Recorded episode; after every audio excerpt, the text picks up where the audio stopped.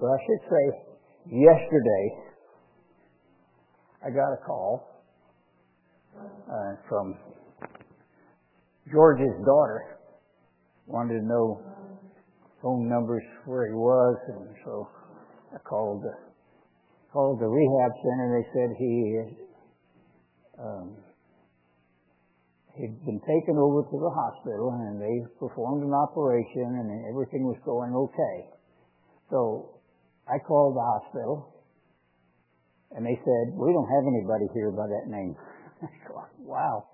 I mean, the rehab center said it. So I got to thinking maybe it was at the other hospital. Anyway, I called her daughter back, and she got on to him and said, yes. And I talked to him. So then she called me this morning. I said, great. She's in the hospital. He was up on, uh, in the, one of the wards anyway. And, uh, so she asked if I could take go over to the rehab center and get his glasses and his wallet and a couple of other things because he needed these things. So Cacho and I drove into town. Well, Cacho drove into town. I slept in and back. I was thankful for, for Cacho driving. It would have been tough for me to drive in. anyway, we get we get the stuff from the from the rehab center and went over to the to the hospital go in and got the desk and said, uh, we're, we need to know George's room number. What's his name? I said, George Hubbell. H-U-B-B-E-L-L. We have nobody like that. I said, I know better than that because his daughter just called him and called me. Nope, we, well, it might be that he just doesn't want anybody to see or tell anybody what he's doing. So I called his daughter back and said, I don't know what's going on, but they won't let me go in because they don't know he's here. anyway, short, shorten it down some, they said he is here and that we could go, but she didn't know the room number because there was some, something with the numbering and uh, because of the, of the rehab center and them couldn't coordinate. Anyway, I went up to the fourth floor, went to the nurse's station and said, I'm trying to find George Hubbell. Oh, that's okay. Just go around there, around the hall. He's in West 425. Uh, I don't know the number of the hospital. I forgot to write that down. But I'm sure everybody could find it if you want to call him. Uh, it's room West 425. So it's up on the fourth floor. So if you want to go and see him, he's he would very much like to hear from anybody. Just call him, and uh, uh, if he is close enough to the to the hospital phone, he'll answer it.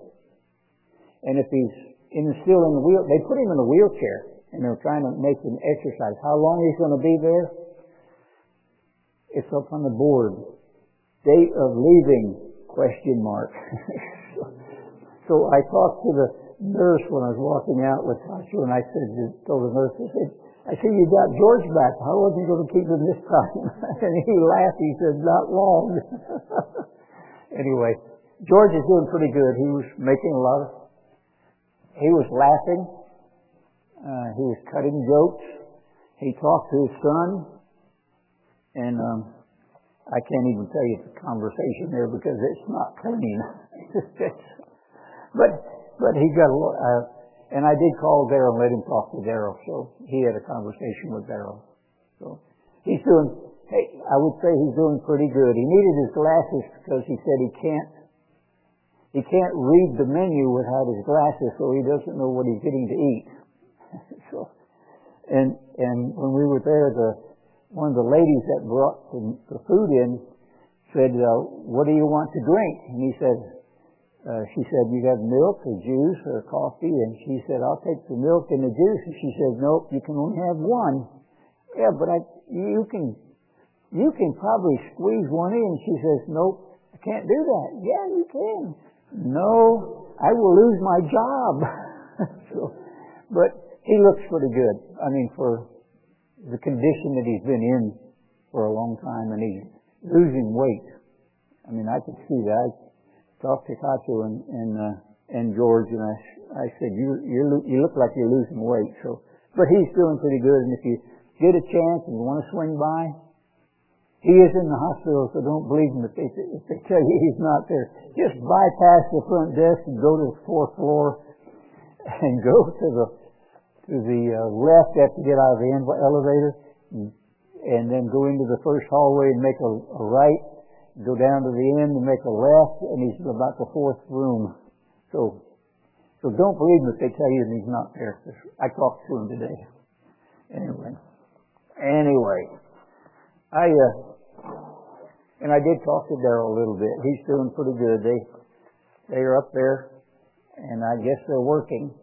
So, other than that, he didn't have much to say, except he, I let him talk to George most of the time. Anyway, tonight the Bible study is going to be on a fantastic book, the book of Jude. It's 25 five verses. Uh, it's an interesting book. Uh, I've read it a lot of times, and and I tried to get into it because I wanted to know uh, what I could about God's Word and why somebody like Jude and who was who in the world is Jude anyway, and when was this written? So, by my research, and uh, I found that uh, because Jude was um, and where he came from, it's good to know and, and realize that most of the commentators uh, are confused. But for me, I always go back to uh, John 17, verse 17, which says that God's Word is truth. So no matter what people think or, or want to think, uh, some of the commentaries like this one here, and I don't, I can't pronounce the name, is, was a, a writer, a historian, uh, back in 170 AD. And he wrote, the writing is between, so Jude was written, according to this fellow, and a lot of other ones, and there were a lot of confusion in uh, when it was written. So he said it was written somewhere between 75 and 80 AD. And he wrote uh, probably before 81, for this writer says the, the state, um, I should have brought my magnifying glass, the state that Judas, grant, it stated that Judas, Judas grandsons were small farmers in Palestine and were brought before the king in about 81 to 96. That was a grandson, so he had to write before that. So the best guess right now is it was written somewhere around 75 to 80 AD. Who is Jude? We asked that question. Who is Jude? So if you go to Jude, the book of Jude, the book of Jude, verse 1. There's 25, 25 verses, so it's not a very long verse. In Jude 1 says, Jude, the servant of Jesus Christ. So automatically he, he, he's showing that he had some uh, uh, some talking or some being around Christ. And it says, goes on, says, brother of James, so we'll have to find out who James is too. And then that are sanctified by God the Father and preserved in Jesus Christ and called. So who was Jude? Matthew chapter 12 verse 46. Matthew 12, 46. We're going to come back to Jude, but we've got these other things we're going to put in here. Jude, uh, Matthew 12 verse 46. While he yet talked to the people, behold, his mother, his brothers stood without, uh, desiring to speak to him. And then in Mark, it adds a little bit, there were also women looking on afar, off, among whom was Mary Magdalene, Mary, the mother of James the Less, and Judas, and Solomon. So here we see that Christ's mother was the same mother, no matter what the commentary. That's where they had a lot of confusion in, because they want to say Mary, the mother of Christ, had no other children because they want to keep her a virgin. But we can't believe everything that people are saying because it says that that Mary, the mother of Christ, was also the mother of James. We read that in verse 1, says Jude was the brother of James. So that would make Mary, Christ's mother, also Jude's mother. Now, I know when I look through all these things, they tried to say that Jude and um, James and the other children, there was probably seven all total, or close to seven children, uh, were not biologically uh, Mary's children. They want to say it was from Joseph, uh, who had children and was married before Christ. So what you have to do there is you got to go back and read the beginning of the whole life of Christ. And when you find out that it, if Joseph was married before, you would have seen that in the scriptures. So you have to believe the Bible. You don't have to believe what other people write because they want to keep uh, Mary as a as a virgin who had only had one child in all her life. Uh, in Matthew 10, in verse 3, Matthew 10, 3 states, Philip, Bartholomew, Thomas, Matthew, the uh, publican, James, the son of Alphaeus, and Lebbaeus, uh, whose name was Thaddeus. So here we find that um, are names of the disciples. So when I looked further, I found it says Jude is distinguished from Judas Iscariot by the name of uh, Lebbaeus or Thaddeus. So they used they used a different name so they could distinguish between the two. In Mark 3 verse 18 now, Mark 3:18. And Andrew and Philip and Bartholomew and Matthew and Thomas and James the son of Alphaeus and Thaddeus and Simon and the Canaanite. So again, we're finding out that Judas was not only the brother of James and a brother of Christ, not by the same father though.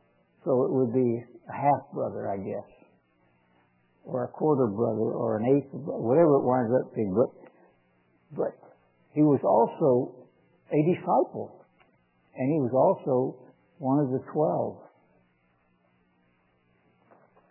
In Luke 16, I mean, sorry, Luke 6, 16. Luke 6, 16. And Judas, the brother of James, and Judas Iscariot, which also was the traitor. So here in Luke, Luke is saying again that Judas was also a disciple of Christ and one of the apostles. So then we go to verse um, 2 of Jude. Go back to Jude, go to verse 2. Jude, verse 2.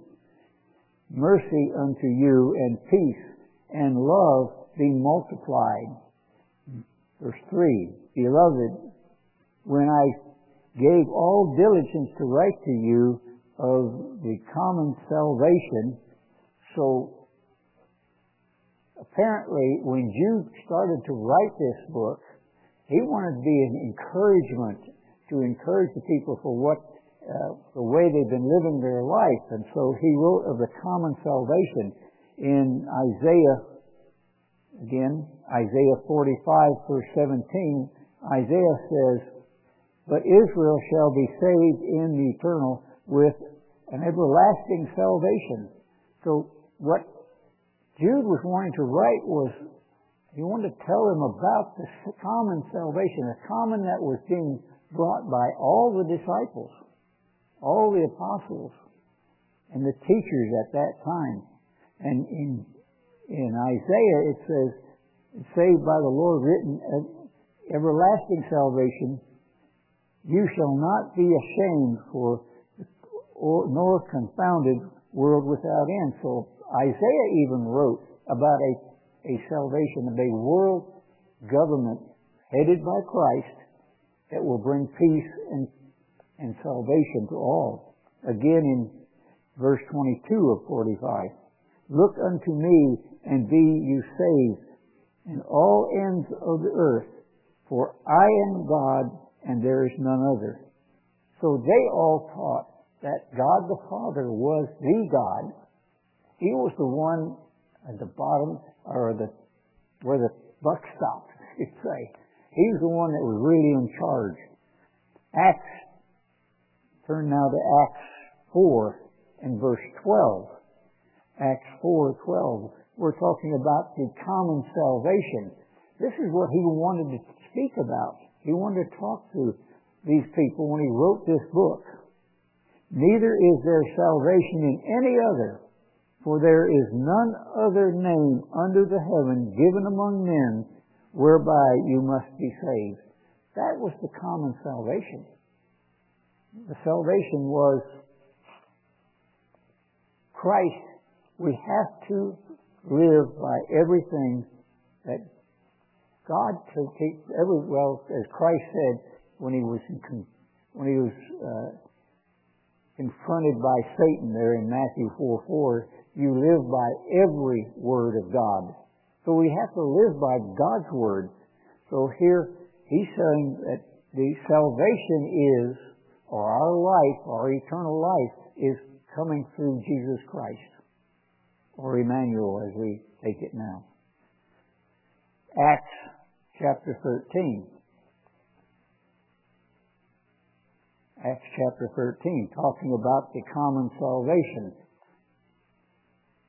Then Paul and Barnabas waxed bold and said in the, uh, it was necessary that the word of God should first be spoken to you, but since, but seeing that you put it from you and judgment uh, yourself, un, judged yourself unworthy of everlasting life, so the common salvation is working toward everlasting life. And lo, we turn to the Gentiles. So Paul, or, or Paul and Barnabas was telling the Gentiles, or telling the Jews that God blessed them because they did not believe, or they didn't want to believe, more than they do today.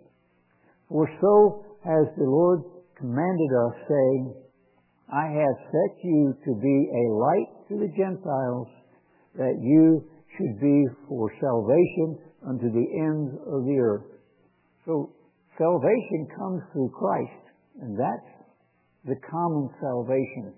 That's the common, what was being taught by the disciples, by the apostles, by uh, the, the church at that time. Let's go on in verse 3 of Judah. Go now back to Jude verse, the continuing verse 3. It was needful for me to write unto you. So he saw that there was something important that had to be done. He said it was need, I needed to write something to you because he had been questioned by someone else, one of the other disciples, and exhort you that you should earnestly contend for the faith which was once delivered unto the saints.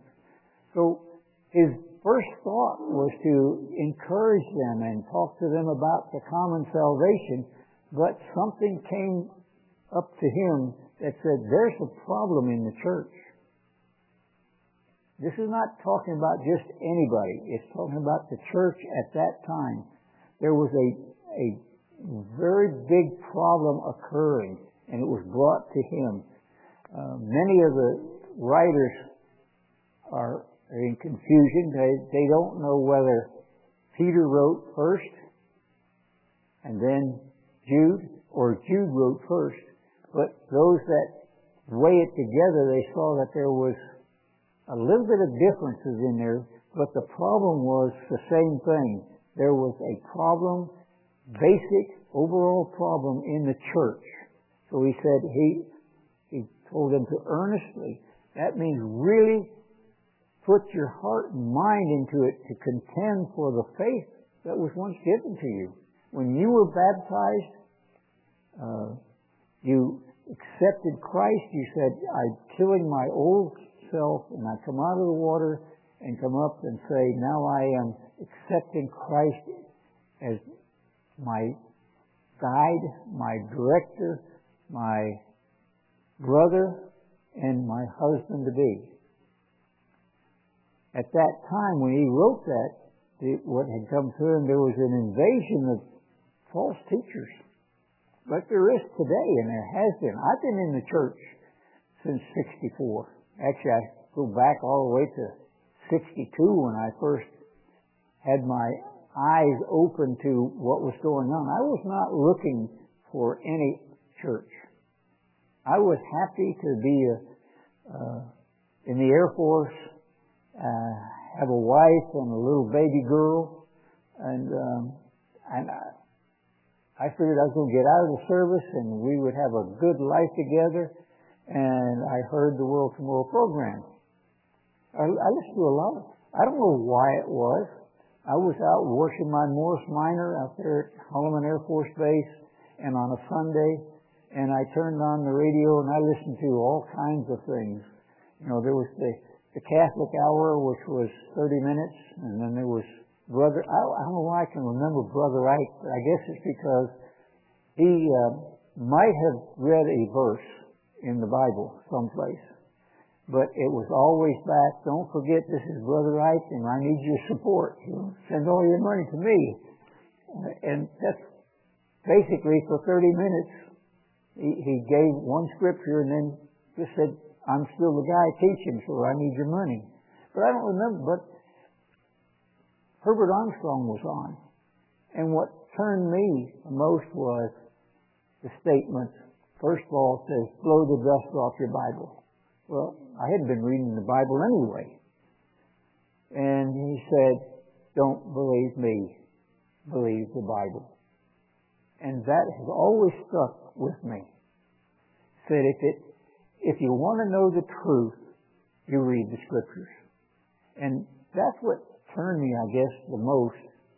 And so as through, through the 58 or 9 years I've now been in the church, and I told Daryl the other day, he was baptized two years before me. But I'm still a little older than him. but, uh, but of all the people in this area, Daryl and I are the longest. And he's preaching. You've heard him preach and say how um, how the church was falling apart and that we all became Laodiceans. And I witnessed that. I can remember after Herbert Armstrong died, uh, we were in turmoil. We used to sit at the sound table. There was about five of us were not tuned in to what was going on in the church. So when it says there were false teachers coming in, we began to see that happening. That was back in 1987, 86, 87, 88, throughout that area. Um, we could see that there was an invasion of the false teachings. I think it first hit me of the false teaching and false coming in was about 1972 or 3 or 4 when the STP came out. Systematic, uh, theological um, uh, program, whatever it was. And what threw me when they got that out was I believed when I came in the church that God was my healer. he was my supplier. He supplied me everything I needed. Uh, he was my protector. Uh, when I was just coming into the church, I was in the Texas Air National Guard. And uh, I found out that I needed to uh, keep the Sabbath. But once a month, I had to work on the Sabbath. And I just asked God for help. And I went into the orderly room and told him I need to take off at uh, 1 o'clock so I can go to church. No, you can't do that. I said, okay, fine the 20 people you let go to catechism uh, or whatever it is in Catholic uh, at on Sunday morning, I guess they can't go to. And so, because I have leverage, they said, "Yeah, you can get off. You can go to church." but, but I did see. I saw ministers uh, back in '72 and '73 and '74 break away from the church and teaching totally different things that I had originally heard and believed in. I had my oldest daughter fell out of a bunk bed, stiff armed into the floor and shattered or knocked the, the in your elbow is a bow is a is a ball in a socket and she knocked the ball off. And we had her anointed. And six weeks later, without having a pin or anything in it, she was playing Red Rover and going across monkey bars. So God healed her. It was, it was a definite healing. My youngest daughter fell off of a eight foot high slide or a nine foot high slide and landed on her back and got up and started playing because we anointed her. Another daughter got her cut her leg very bad and had her anointed and she was healed. So I believe, because I have seen it. So when I saw things coming into the church back in the 70s and 80s and 90s, I couldn't stay there because it was false teachers coming into and pulling people away, teaching something totally different than what I'd learned from the first. Anyway, Jude 4. Jude verse 4. For there are certain men crept in unawares. I saw that. I've, I've witnessed that here. Here at Anatoth. Here at this little community. I witnessed people come in unawares. They slipped in who were before of old ordained to this condemnation. That's saying that for some reason or other, they were brought into this. They had a purpose, and God was still behind all that. Uh, if you think God's not behind it, go back and read the first chapter of of uh, Job. You can see where God wanted Job to make some changes, and what did God do? He called, got Satan and all the all fallen angels in there, and he just it out to Job, uh, to Satan. So what do you think of Job? You know? So God allows things to, to come in. And here certain men have crept in unawares who were before of old ordained for this condemnation. Ungodly men. I've seen ungodly men here. I've seen ungodly men in Fort Myers, in Miami, in Lakeland, in Tampa, St. Petersburg, in Houston. When I left Houston, there was a lot of things going on in Houston that should not have been going on. But there was people crept in and swaying people away. So we have to be aware and knowing the Bible and be aware of what's happening.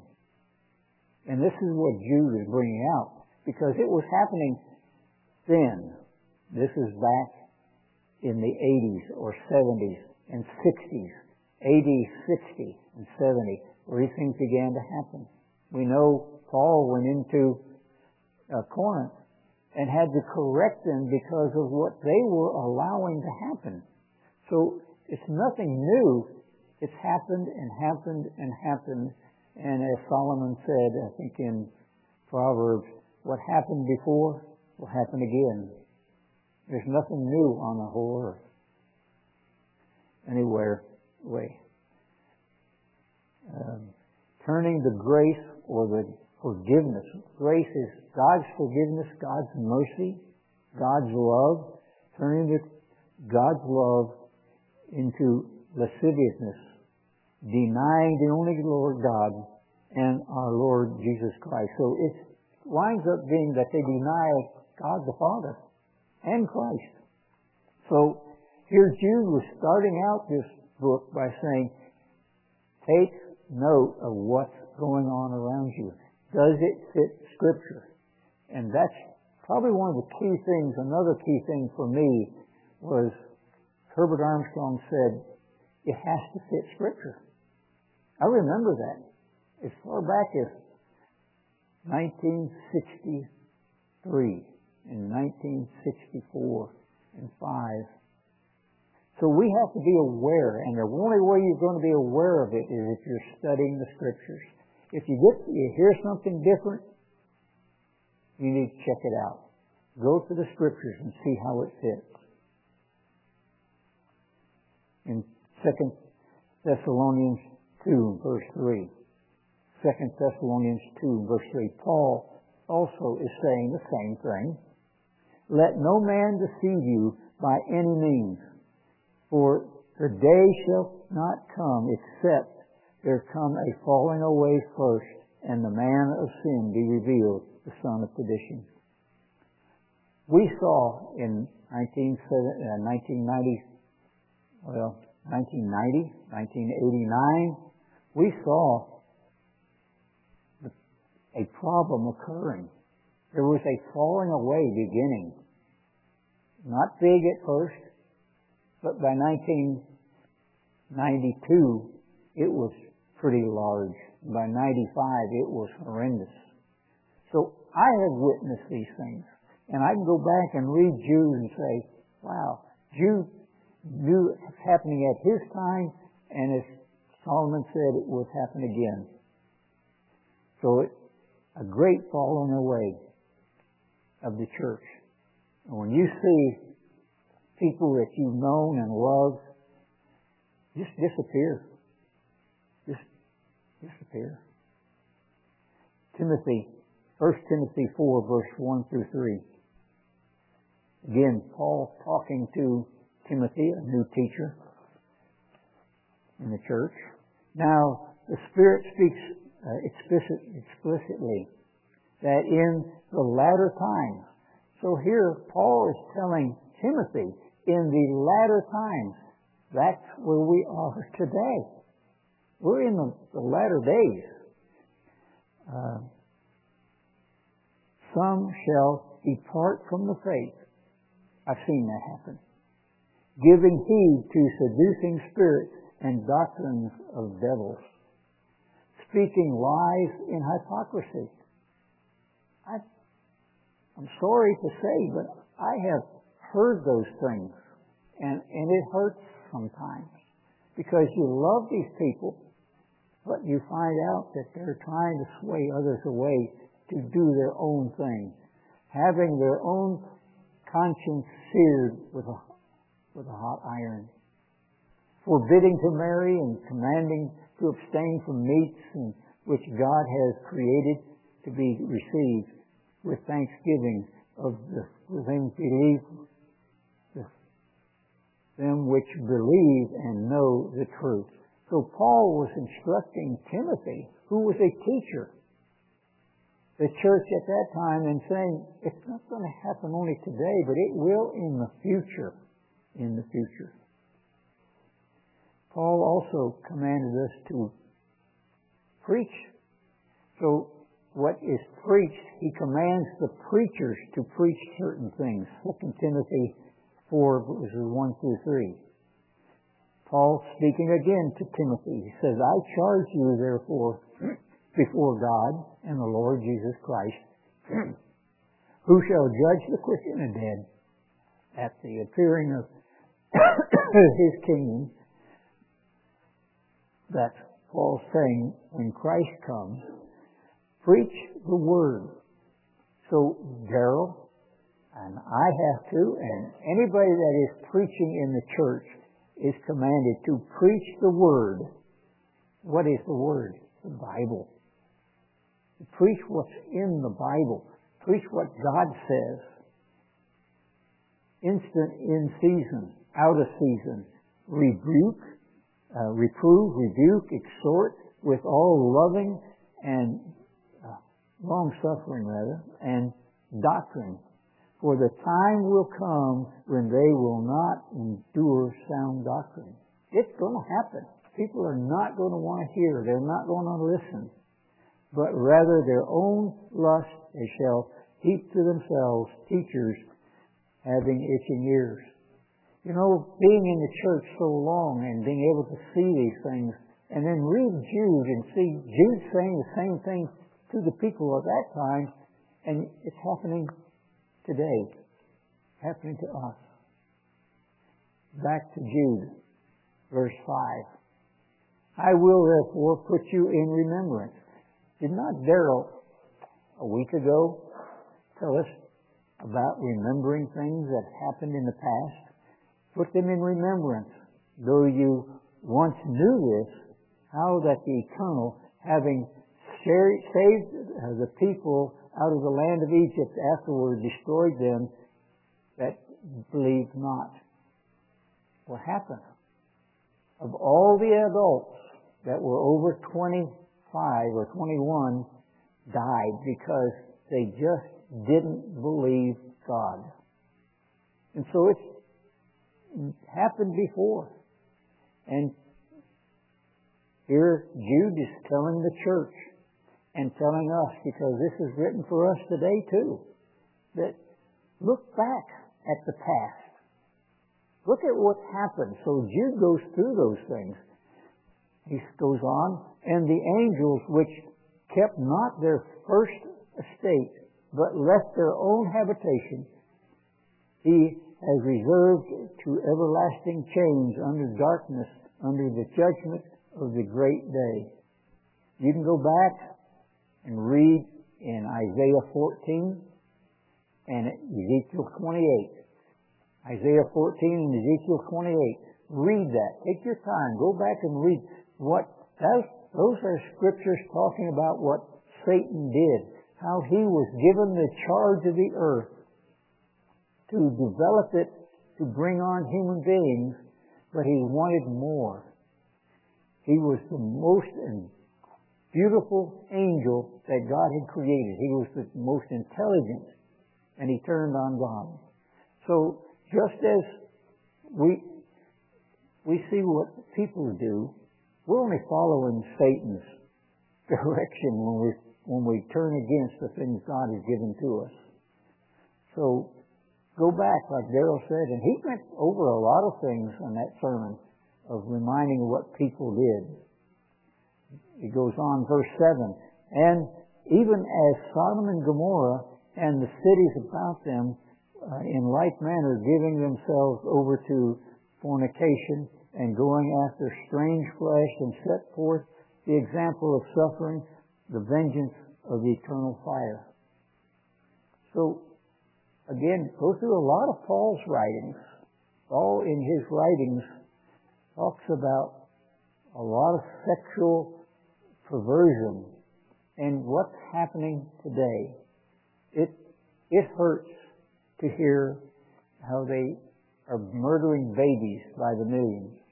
It hurts to hear how, and I just heard it on the news uh, last night, that teachers are saying they have the right to tell the parents what they can teach their children and what they can't.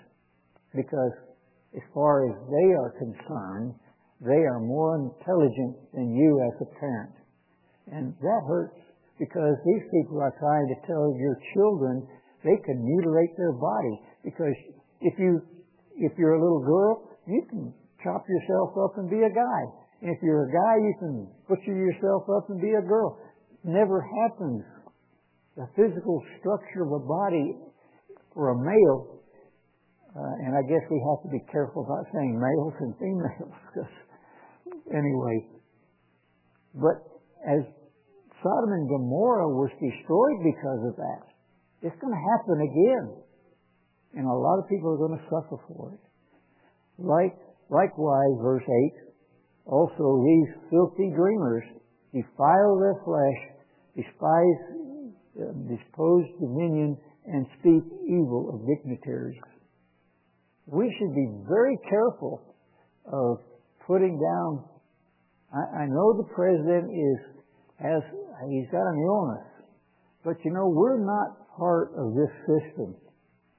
We're not part of, of, of we're not Democrats and we're not Republicans. We are ambassadors for God. So we should have no problem. Whatever they do, they're going to do it we don't want to put them down and make fun of them as, as done. It, I heard one of the newscasts, I said, I got to quit listening to this because their whole personage was to destroy the president. I, I know he's got problems, but he's not my president. God is my president. God is my father. God is my director. And God's way of life is who I want to be with. So I take the thing that is said in the scriptures, I'm an ambassador for Christ, not for this world. So I don't have the right to put anybody down, whether it be the governor or the mayor or and specifically inside the church, we don't have the right to, to destroy the leadership that God has put there. You can go to Ezekiel 28. Um, I already covered that. Um, 1 Timothy 1 verse 10. For uh, whoremongers, for those that uh, defile themselves with mankind as man, manslayers, liars, and um, for in, injurious persons, uh, for and if there be any other thing it's contrary to sound doctrine. So we don't go and put. We want to speak. We want to speak down on anybody. You just don't want to do that. Not to even speak against dignitaries. Exodus 22 verse 8. Exodus 22 verse 8. Though you, uh, though you, so thou shalt not re, uh, revile the gods nor curse the rulers of the people. That was Moses writing that. You don't revile gods, worldly gods, because they're not gods. They're nothing but statues. They can't do nothing. Scripture tells you that. They, they can only stand there. They can't speak. They can't see. They can't walk. They can't, they can't hurt you. They're nothing. They're just nothing in, but you don't want to curse the rulers either. If you do, try to go to court sometime and talk bad about the, the uh, judge. You find yourself behind bars probably. Proverbs 30 verse 11.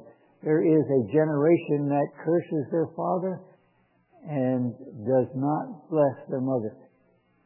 You don't want to do that. If you have children, you should teach your children to always respect their father and their mother.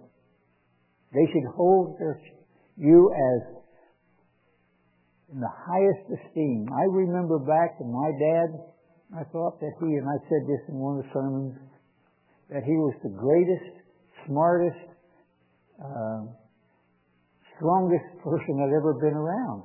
He was my father. Well, if we can do that, if we look at our fathers in that way, we then look at God that way.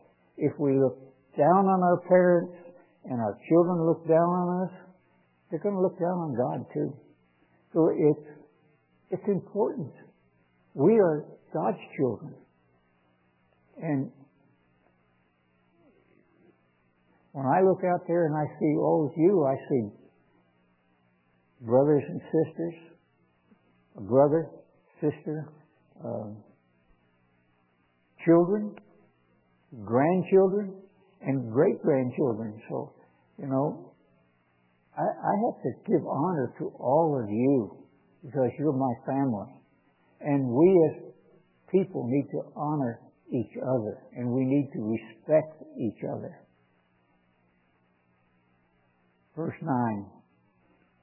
Notice how he brings out here in verse 9 that even the angels, um, there were three created, three archangels Gabriel, Michael, and Hallel. Hallel was the greatest. But here in verse 9 says, Michael, the archangel, when contending with the devil, he disputed about the body of Moses, does not bring against him a railing accusation. So even the angels, and Jude brought this out, how they are more powerful than we are, but they will be under you when you are brought into the family of God. So Michael, the archangel, did not argue and did not condemn or put down the devil. So we should be that way too. But he said, the Lord rebuke you. So when you're contended and somebody comes up to you and trying to pull you in the wrong direction, all you have to say is, Christ rebuke you. You know, I'm not going to argue with you because arguing the scripture is useless. It's like arguing over the taxes. It's useless. You got to pay it. So Michael did not argue with Satan. We should not argue. He, Michael did not condemn Satan, and we should not. We should let that is Christ's job. That's the Father's job. Verse 9, but those speak evil of those things which they know not, but that which, uh, but what they know naturally as brute beasts in the in the things which uh, they corrupt themselves. So those people that argue of all these things, that argue about what's going on in Scripture, or argue about the, the doctrines, or want to change the doctrine, the best thing to do is turn your back and walk away because it's not worth it. These people can come up with good arguments. They're probably better negotiators or, or what is it where they, they they talk back and forth to each other anyway. They're probably better at it than you are. So the best thing to do is walk away. Turn your back on them. Because you only wind up being put down farther. And they could convince you to walk away from God. So you don't want to argue with people who are coming up there changing the doctrine or and it's happened here on this property. And I've had to turn my back on them and walk away because it's just not worth it.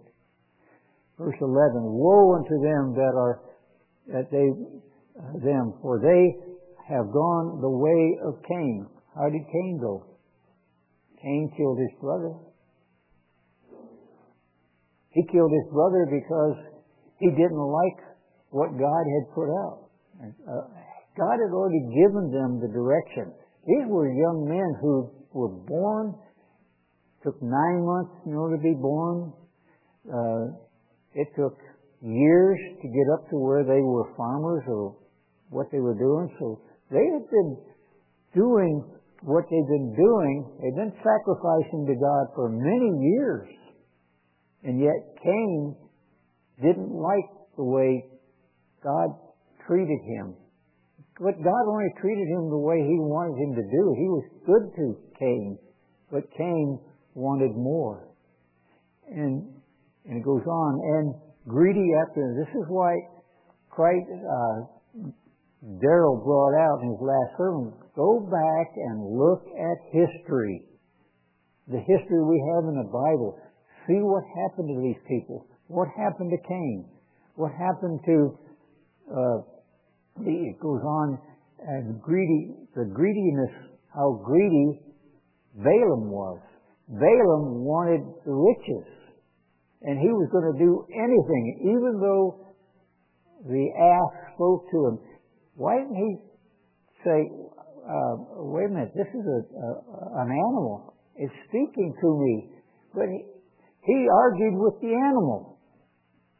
But he wanted the money, so it says, and ran after the greed of Balaam for reward.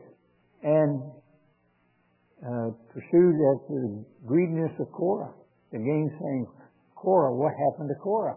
Again, Korah wanted Aaron's job. Uh, Dathan and Abiram wanted Moses' job. God did not give them those jobs. And God said, okay. He took them out, and He'll bring them back in, in a time when they will be able to learn right. These people are spots. So here Jude is telling us in verse 12 that people that act like Korah, that act like Balaam, that act like uh, Cain, who want to be the leader, who want to be in charge, they are spots in your feast. You don't want those spots. Your feast of love. When they feast with you, feeding themselves without fear, they don't care. They're not looking at the end result. You don't want to be the one that says, I can do a better job than God has given to the person that's, that's the leader. I wasn't called to be the leader of this little group. I have said to many people, tell you again, I'm not qualified to be the leader. I don't have the background. I don't have the, the depth of understanding, so I'm not qualified to be a leader. I don't want the job. It's awful tough. When you are the leader of a group, you're basically alone. You might not think that because you talk to them and stuff, but basically they are the one that has to make the last decision. So they're basically alone because there's nobody with the, the background that they have. So I don't have the quality, I don't want it, and I'm basically too frankly old, old for the job. I don't have the physical strength.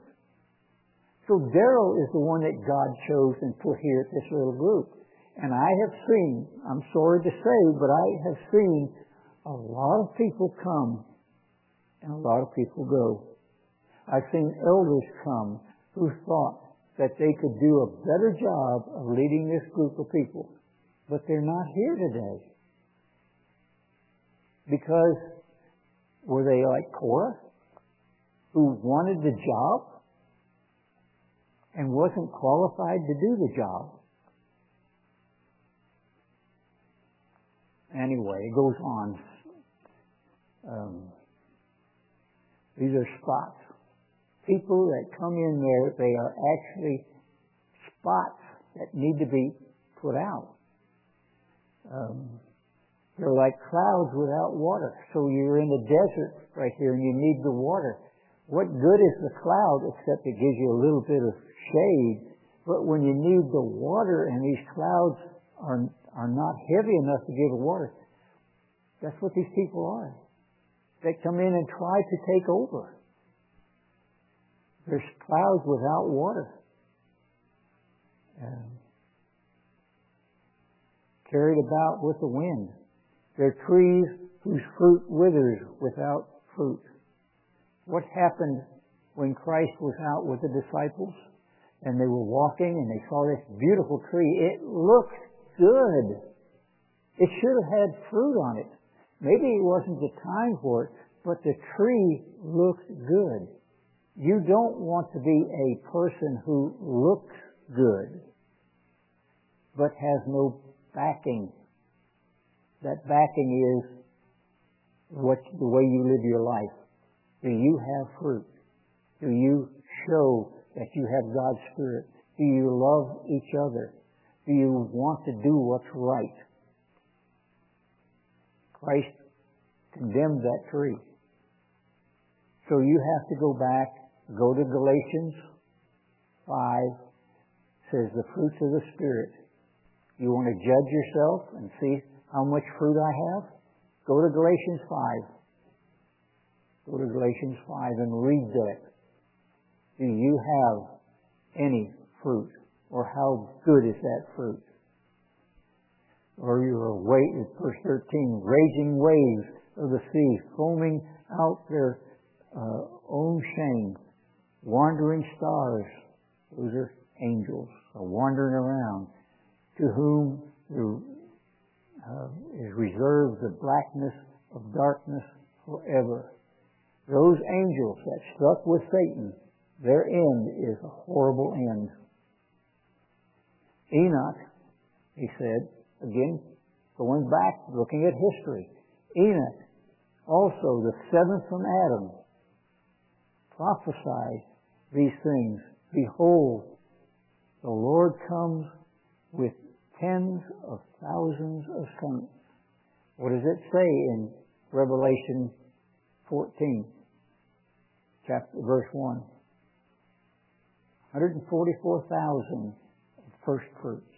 That's the tens of thousands that's going to come with Christ when he brings back Enoch, which isn't much said in the whole scriptures about Enoch, except Enoch preached the same thing. To execute judgment upon all and to convince all that uh, that are ungodly. So Enoch tried to preach to those people. This is prior to the flood of Noah. He preached to those people. They were ungodly among them all ungodly deeds. They were doing things so bad, they were called ungodly deeds. Enoch was preaching it. That's what Enoch did. Verse 16. These are, these are murmurers, complainers, walking after their own lust. Ask yourself, do I murmur because I don't like what's going on? I don't like who the leader put in charge of a certain group or certain area of life? Are we, do we complain? Do we walk after our own lust because we want the job? Peter said, the lust of the eyes, the lust of the flesh, and pride of life, that's what brings on war and fighting. And their mouths speak great swelling words because they're great. Go back to Galatians, uh, yeah, Galatians, I mean, not Galatians, 1 Corinthians 13 and see what it says about those that are great speakers. If you don't have godly love, you are nothing. So speaking swelling words, having men's persons in admiration because of advantage. Are you trying to be the elder, the deacon, or the one in charge of whatever because you could do a better job? So this is what Jude is having to say. Jude saw this a long time ago and said it's going to happen in the future. But beloved members, you, uh, you, the word, uh, but, beloved, remember you the words which were spoken before by the apostles of the Lord Jesus Christ, how that they told you there should be mockers in the last times who should walk after their own great uh, ungodly lusts. God calls those people that want to be the guy in charge, and God did not put them there he says that is ungodly lust. You want to be more than what you really are. You just have to come to the point, and, and it's difficult. I find myself that way. It's difficult to say, I, I think I can do this, this, and this. But when you face reality is, I can only do what I can do. And I see me one way, but you see me another way. And it's not always the same. These be they who separate themselves sensual, having not God's Spirit. When we think we can do more than what God has given us to do, do we have God's Spirit? Think about that too. But you, beloved, build up yourselves on your most holy faith, praying in the Holy Spirit, and keep yourselves in the love of God, looking for the mercy of our Lord Jesus Christ unto eternal life. That's what the church was teach, teaching. That's what James and Peter and John and Jude and Matthew and all these people taught. But they prayed and asked God for help. Keep yourselves in the love of God, looking for the mercy of our Lord Jesus Christ for eternal life. That's what we're looking for. We're looking for eternal life. And of some having compassion, making a difference. What does James say there? If you see somebody, James 5, 19 through 20, James says, if you see a person making a mistake you go to them and help them, you have saved a brother. And that's what Jude is saying right there, same thing. And others having uh, saved with fear, pulling them out of the fire. When you see somebody making a mistake, it's not wrong to go up there and try to help them do the right thing. And, and be loving and forgiving. Sometimes we see somebody making a mistake and we don't we don't forgive them, but God does. Psalm 137 or 136 says, God's mercy endures. Every verse says, God's mercy endures forever. What about our mercy? When we see somebody, maybe they offended us. Do we have enough mercy to love them and try to help them see the difference? That's what James said too. And if you can help them and they turn around, it says you pull them out of the fire. What fire? The great fire that will burn up all those that are totally not willing to do it God's way.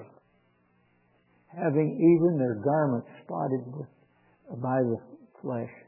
Now unto them, unto him that is able to keep you from falling and present, uh, present you fruit, uh, faultless before the presence of, of His glory with ex- exceeding joy. To the only wise God, our Savior, be glory and majesty and dominion and power both now and forever. Amen. So, for all of us, Jude started out to speak on what he ended up speaking with. But he had to come and tell the church. Just as we saw the church in 87, 88, 89, 90 going the wrong way. Jude saw that happen back at his day. Peter saw it happen in his day. And he had to change from encouraging people to do the right way, he had to get onto them and tell them, be careful, because what God's offered to you is eternal life, and to be a part of the leadership that will be in the world tomorrow. Be able to work with human beings for a while and show them the right way. But we need to practice that now. This is what Jude is saying. We need to put that into our life today. We have to love each other. We have to love God enough to put away the fighting and the arguing and the spots that are, have come in and out of the church. So I think Jude is very important. It's a good encouraging and a instructional book. It's short, but there's a lot of stuff there that we could all work on. So keep the faith, keep the love, and look at being a part of what God is doing. Thank you for coming.